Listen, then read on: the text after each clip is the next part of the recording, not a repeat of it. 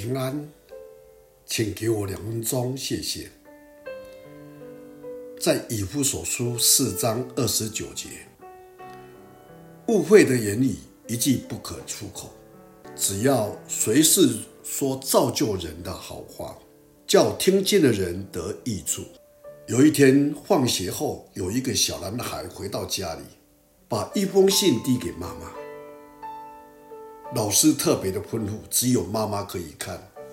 妈妈困惑不解的接过信，打开一看，还没看完，泪就流满面。孩子看得大惑不解。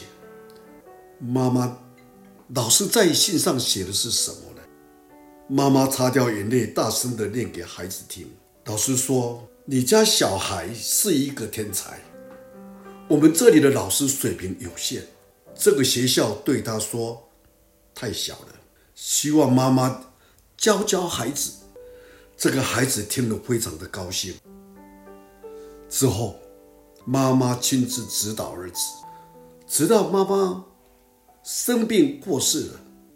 几年以后，这个孩子真的成了一名三十年前学校所说的有名的发明家。有一天，这个孩子在整理妈妈的遗物时，偶然发现了当年的那封信，小心翼翼地打开一看，你儿子是属于智力障碍，学校不能继续留下他，只能退学的处分。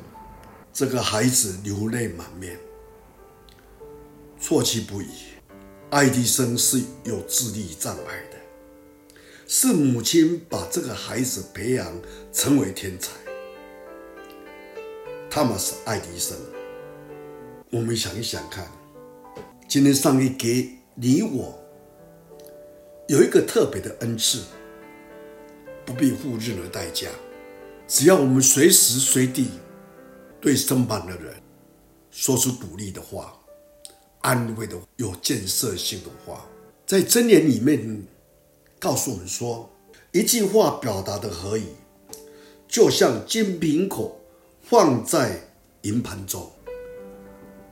我们一起来祷告，慈悲的天路上帝，感谢你，你对我们每一个人是公平的，都一样给我们有那特别的恩赐，鼓励人，安慰人。主啊，你求你帮助我们。